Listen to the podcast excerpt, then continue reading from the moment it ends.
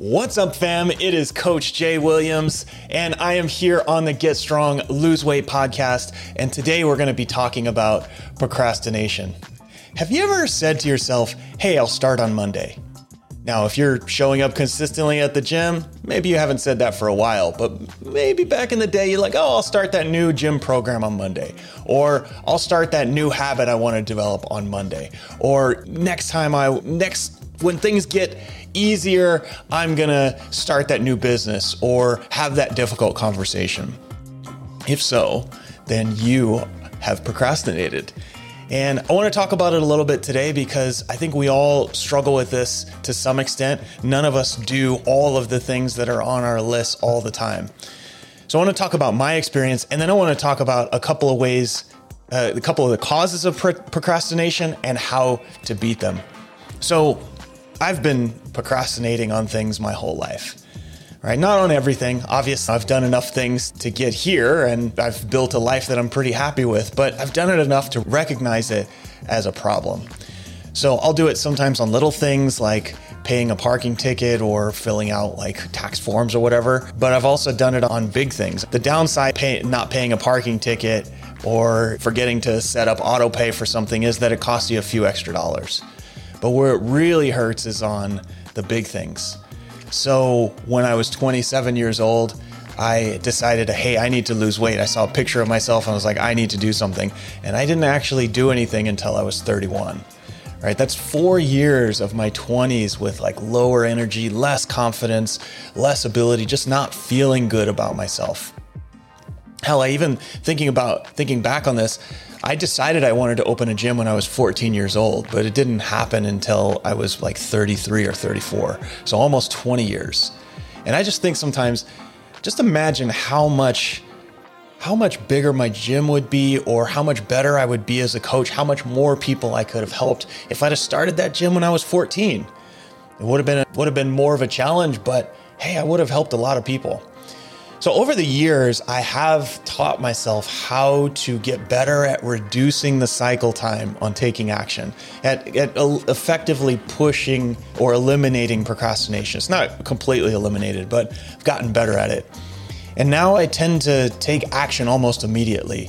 And if you ask some of our coaches, maybe I'm taking too many actions too fast. But I know that if I wait, then the thing is never going to happen. I believe that you're never going to do it tomorrow. Look, it's not on everything. I still hate doing taxes and I put that off as long as I can. But on the important things, I usually make them happen as quickly as possible. So if you've ever said to yourself, I'll wait till next Monday, think about it. What is the record for the amount of Mondays in a row you've said that to yourself? For me, it's four years of Mondays. And each time you say that, and each Monday that passes, you tend to trust yourself a little bit less and less to actually follow through until something happens that scares the crap out of you and you actually take action. Or maybe you never take action and you keep wanting to do that thing until the day that you die.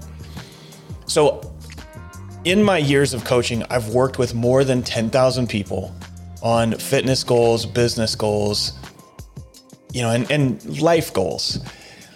And I believe there's really only two causes of procrastination.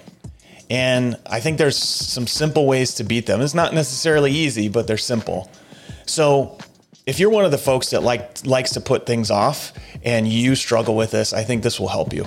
So I believe that the first main cause of procrastination is lack of focus. I think most people don't actually know what they want.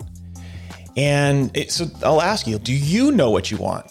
And when not not like just a general, yeah, I want to be happy, but what are your specific goals? Look at your life right now. Are you doing a lot of things because it seems like a good idea or because that's what your parents did or the people around you are doing? Are you actually doing them to please other people? Have you ever sat down and said, what is the most important thing? And when I think about this focus, like everyone's, I say everyone, people complain about being overwhelmed. And the truth is, if you are focused, then you can't be overwhelmed because you're only focused on the one thing. If you're not focused, then all the inputs that are happening, all the news that's happening, the stuff that's happening at your kid's school, the stuff that your spouse or significant other is doing, the what, whatever's happening in Bitcoin, all that stuff is inputs, and then you're overwhelmed trying to manage them. But if your goal was to say, I don't know, make it to the NBA as a basketball player, then you don't care about the price of Bitcoin. You don't care about the news. You don't care about anything else that's going on other than you getting out on the court and practicing every single day to make it to the NBA. So, how can we focus? What are some of the tools you can use to bring your focus? The first thing that I want to think about with focus is we talk about life as though we can do all the things at once. We say, hey, these are our priorities. But the root of the word priorities, like priorities is a bastardized version of the real word, which is priority.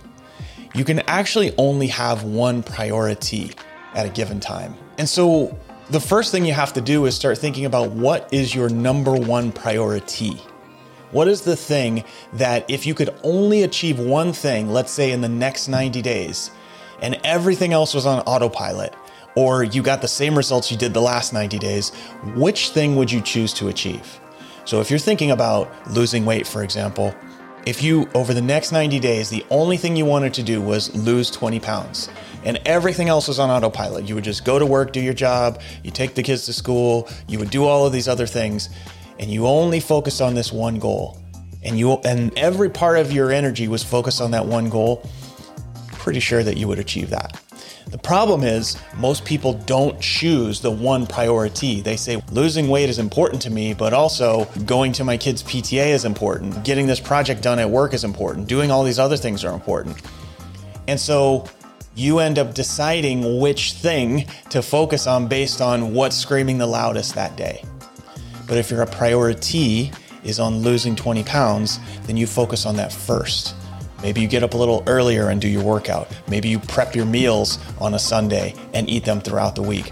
Maybe you make sure that you're getting the sleep that you need to get on a daily basis because that's your priority. It doesn't mean that the other things don't happen. You still have the work project, you still got the PTA, all that other stuff. But given the choice, let's say you missed your workout that morning and you have to do it in the evening and it conflicts with your PTA meeting. Guess what? If your priority is losing 20 pounds, you'll skip that PTA meeting and go do your workout. The PTA is not going to kick you out for skipping one meeting.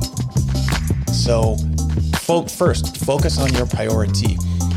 The second thing to improve your focus is think about, don't think about managing your time, think about managing your energy. Pretend you could wipe your calendar clean and focus on the best hours of your day. For me, those best hours are usually the time between 5, 6 a.m. and about noon. If I could wipe my calendar clean and just push back all of the other things and just give myself those sort of four hours or whatever it is, for you it might be 90 minutes, what would I focus on? What would be the most important thing? Today, my most important thing, my most important goal today was to record this podcast. And so I'm doing it now at 7:30 in the morning. And I'm pushing everything back because this is the most important thing. So if you could manage your energy, you could manage your time so that the, the time that you have the highest energy, you're doing the most important thing, where would you focus? And then the third question that I would ask is what do I need to renegotiate or say no to in order to focus on my most important priority? Because sometimes you're going to have to say no, right? If your highest energy time is between, let's say, 9 and 12, and you have to work and your main goal is losing 20 pounds and you have no other time that you can do the thing you need to do, great. You're gonna have to renegotiate your work, right? You're gonna have to do something with your work. And you might say, oh, no, I can't do that. Mm, everything is negotiable. Every single thing is negotiable. Now, the thing that stops us from negotiating is the second reason that most people procrastinate is fear. Most people like focus, when I spell out the idea of, of focus, I think you get it right? And you probably have things that are most important to you. And maybe you've even taken the steps to say, okay, these are this is how I'm to do it. But when you get to this stopping point of having to renegotiate the rest of your life, you might have fear that's stopping you. I think a lot of people know what they want to do, But the reason they don't get it is mostly because they're afraid to take the steps that they need to take to get there. More, and this is one thing, again, coaching 10,000 people, every single person is fearful. Like the, the fittest person that I've ever coached is afraid that they're not doing enough. The wealthiest business owner that I've ever coached is afraid that it's all going to fall apart tomorrow. There's everyone has fear. The difference between the people that get what they want and the ones that don't is that they learn how to manage the fears. Not that they don't have, it's they learn how to manage it. So I think fear stops most people more than they're willing to admit to other people. But when you do enough one on ones, people will tell you. So people are fearful, number one, of committing to a goal. What if you say that you're going to lose 20 pounds and you don't actually do it, right? What if you choose one thing and have to negotiate the rest of your life and your boss says no, but you've already committed to this thing? What are you going to do then? What if you choose the wrong thing? What if you pick a goal and then you decide 3 weeks later you don't want to have you don't want to do that goal? What if something in the world happens that distracts you from your goal? In fact, there's tons of stuff that are happen- that's been happening for the last 2 or 3 years as you're aware and plenty of people have achieved their goals during that time, even despite all of the uncertainty. So, what might happen if I do this? I think one of the biggest things is a fear of having uncomfortable conversation. You, if you have to renegotiate with your boss about your working hours, that's an uncomfortable conversation. If you have to renegotiate with your spouse about take who's going to take the kids to school, who's going to show up to P, PTA, that's uncomfortable. If you're going to have to renegotiate the type of food that you eat in your house, that's uncomfortable. I think that your ability to have uncomfortable conversations is directly proportional with how successful and happy you are in your life. And anytime that I find that I'm unhappy, it usually comes down to some conversation that I've been avoiding that I need to have. So I think most people will struggle with things like when they're thinking about starting a program, like, what if I don't stick to it? What if I don't know what to do? What if it's not the right program? Going to the gym, what if I look stupid? What if I'm in way worse shape than I thought? Right? What if it's dangerous? There's all these different fears that kind of surround you that stop you from taking the next step because it's easier just to do what you've always done. But here's the thing in life if you don't take the time to deal with fear, then you're going to get the life that everyone else has. You're not going to give the life that you want. There's four things that I want you to think about when we're dealing with fear. The first one is you need to th- shift your mindset. And I'm not a big mindset guy, I'm not super woo woo about this stuff, but I often remind myself that we are all to die. Memento mori, right? We are all going to die. Doesn't matter how successful you are, how many people you've impacted, you are to die at some point. So you might as well do what you want. So just take this mindset of like, you need to do what is important to you. You are going to die and you're going to die alone. Doesn't matter how many people are around you. Once you cross over, you're alone. And if you didn't live the life that you wanted to live, that's on you. That's not on the people around you. So that's the first one. Take a mindset of you're going to die, so you might as well do what you want. The second one, very tactical, is a process that I use called fear setting. And it's actually the thing that led me to open my second gym because I was in a tough situation. So, think about the thing that you're afraid of. Let's say that you're afraid to start a new fitness program. Then you're afraid that your biggest fear is that you're to look stupid or you're to get hurt. So, take that fear and you're to ask yourself a series of questions. The first one is what is the worst case scenario? Right? So, let's say you start a new fitness program and you go in there and you are totally embarrassed because you're in the absolute worst shape of everybody that's in there. And not only that, but while you're doing a workout, like your the seat of your pants splits open. So imagine the absolute worst case scenario. And imagine that maybe they're filming that day and that is uh, live going up on Instagram for all your friends and family to see. Okay, so that's the worst case scenario. So then the second one is what how likely on a scale of 1 to 10 is that worst case scenario to happen? So 1 being it's absolutely not going to happen, 10 being it's absolutely going to happen, I'm 100% sure of it. So you would say in this case of being the wor- in the worst shape of the the gym and splitting your pants open and having going on Instagram, it's probably like a 2 or if you're particularly pessimistic, maybe it's a 4 or a 5. Okay. So let's say that it's a four or a five, that you're gonna be super embarrassed, you're gonna be in the worst shape, and you're gonna feel like crap. Okay. Next question. If that happened, how would you recover? How would you recover if that actually happened? right? So let's say that all of that happened and you're you were live on Instagram, pants split, wherever you even became a meme. How would you you would probably avoid Instagram for a little while, right? Maybe you would either stop going to that gym or go at a time when there's nobody else around. Maybe you would just accept that maybe I am in the worst shape and I can only get better from here. But you would figure out ways to recover. In fact, like really, if you think about it, if all of those things happened, like you're not going to die, you are going to die, but that isn't going to kill you. And it doesn't cost you any money. And it doesn't mean that you aren't going to get in better shape. So, really, the material impact is pretty low. You're not going to get fired from your job for being on Instagram with your pants split. So, you would be able to recover. You would be embarrassed and then you would shake it off, you'd get up. Okay. So, next question this fear, this thing that's stopping you from starting a program, from going to the gym, what is it costing you to not take that action? What is it costing you? So, if you let this fear overcome you and you're so afraid that you never walk into the gym, what's it going to cost you? It's probably going to cost you your health. It's going to cost you your vitality. Like, you're not going to have the energy that you want to have. And if you don't have energy, you're probably not going to perform as well at work.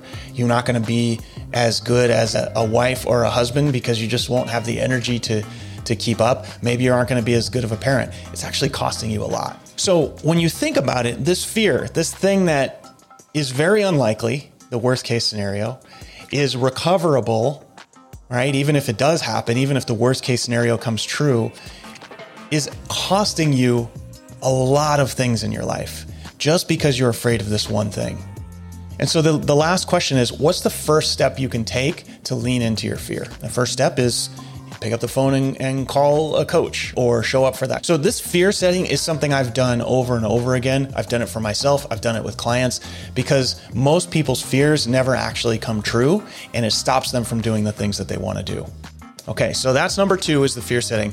Number three, and this is one of my favorite tools, is whatever thing you are avoiding, whatever thing you're afraid of make it as small and easy as possible. So let's say that your fear is that you're to go to the gym, you're to be in the worst shape of anyone who's there. Okay, great. How do we make that task as easy as possible so that it removes the barrier to you actually doing it? So going to the gym at a time when no one else is there and working out for 5 minutes. Super easy and there's nobody around to light light up your fear. So make it as small as possible. And then the fourth step is just to rip the band aid off. I actually find for me, I'm the one who would just go to the high dive and just jump in. And I know I'm not going to die because even though the pool is 20 feet, like I'll be able to at least swim to the top and somebody will see me drowning or someone around there will see me drowning. So I'll, they'll come and save me. But just ripping the band aid off or taking that leap, just doing the thing is often less fearful than sitting around thinking about it and planning and plotting. How do you beat procrastination? If you can get clear about what you want and come up with a priority and then overcome your fear around getting it, you will stop procrastinating. Because in the end, you don't have all the time in the world. And if you start to think of your, think of it as I'm never going to do it tomorrow, then you'll find a way to get it done today and you'll take that first step and then the next day you'll take the second step and the third step and the fourth step and eventually you'll get what you want. Funny thing happens when you start getting what you want, you start asking for more because now you have confidence that you can follow through and do the thing. So that's all I got for you today. Hope you enjoyed this. If you did, then please give us a review in iTunes or uh, Spotify. It helps uh, people find the show. And if there's any other questions or things that you want us to discuss, then just shoot us a note at uh, info at halefitness.com. Have a great day, and we'll see you next time.